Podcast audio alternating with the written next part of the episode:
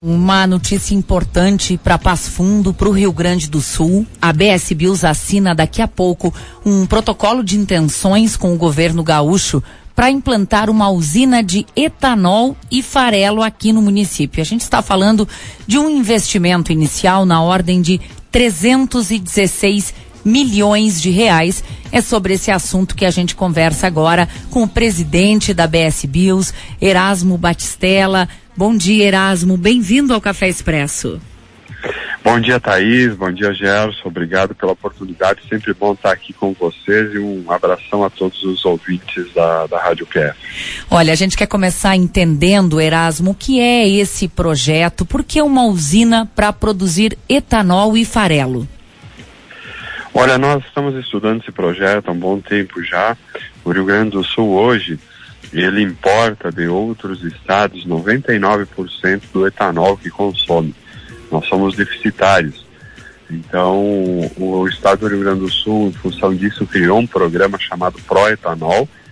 É, nós avaliamos que esse programa ajudou a viabilizar esse investimento que nós vamos fazer aqui no município de Passo Fundo para produzir etanol anidro, que é aquele etanol que vai adicionado à gasolina, 27,5%, e também produzir uma parte de, de etanol hidratado, que é o etanol que vem, que vai adicionado, é, que você pode abastecer diretamente o seu veículo no, no posto de gasolina.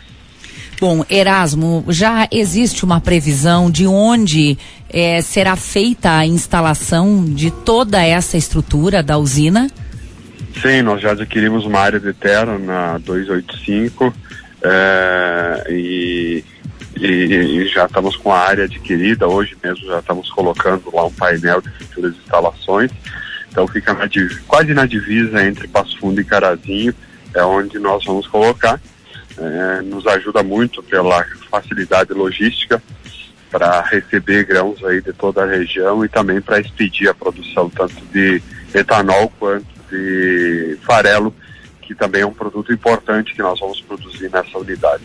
Erasmo Gaúcho há muito tempo, eu perdi a, a, a, ideia de quanto tempo faz, ele não tem mais vantagem em abastecer o álcool nos postos de combustíveis, né?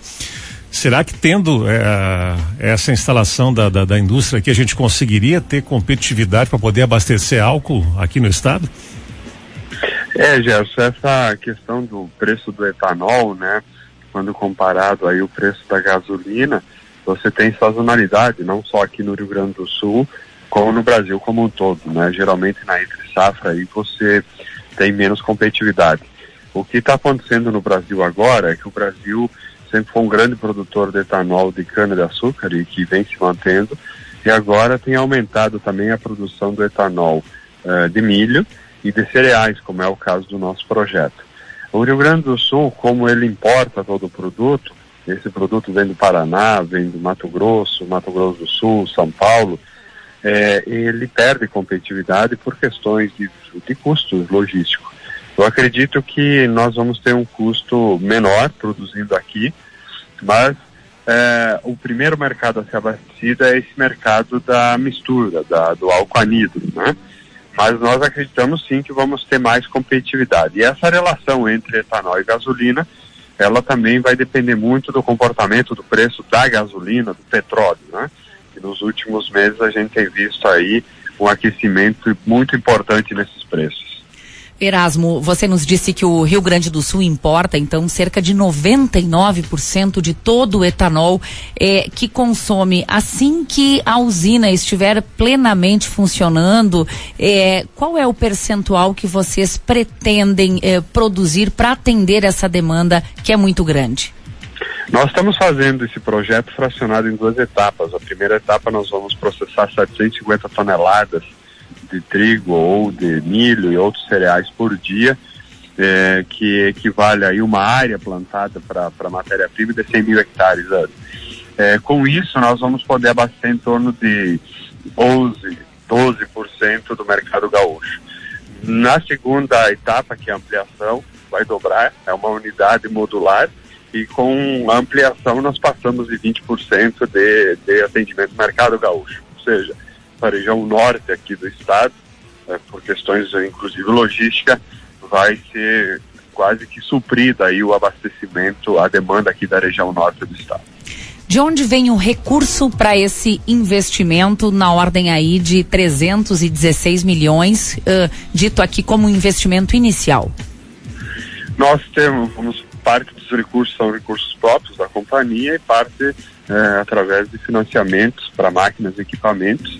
Por isso a importância de firmarmos o protocolo com o governo do estado hoje, porque a base legal, isso interfere é, no projeto e durante a semana também temos a expectativa de firmarmos o protocolo com o município de Passo Fundo também, estabelecendo as bases legais aí para o investimento e a partir daí acelerarmos as, as, as próximos passos, que é uh, licenciamento ambiental, a parte de engenharia, estamos com equipe nos Estados Unidos semana passada, essa semana, avaliando rotas tecnológicas e, obviamente, trabalhar para concluir esse projeto como é pro, está projetado para o final de 2024.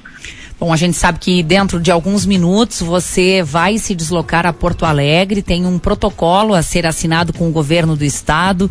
É, você já nos adiantou aqui que um protocolo parecido é, vai ser assinado também com o município de Passo Fundo nos próximos dias. Erasmo, só para a gente encerrar, qual é a expectativa quando a gente fala em geração de empregos? Qual é a expectativa sobre esse novo negócio?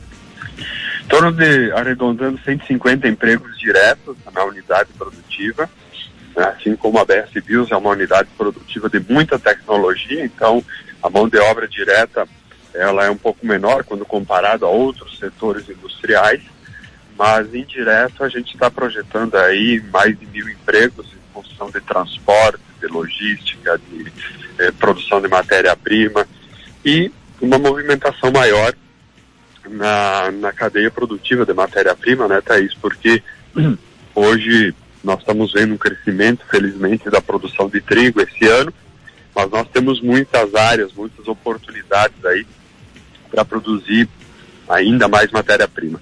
Esse é o, esse é o grande ponto positivo da agroenergia, que quando a gente produz etanol, biodiesel, nós movimentamos todo o setor primário de produção de matéria-prima. Isso é muito bom para a agricultura, para o agricultor da nossa região, que vai passar a ter uma, um novo mercado para a venda da sua produção, assim como foi quando iniciamos o mercado do biodiesel lá atrás, há 17, 16 anos, que criou uma nova oportunidade de comercialização para o produtor.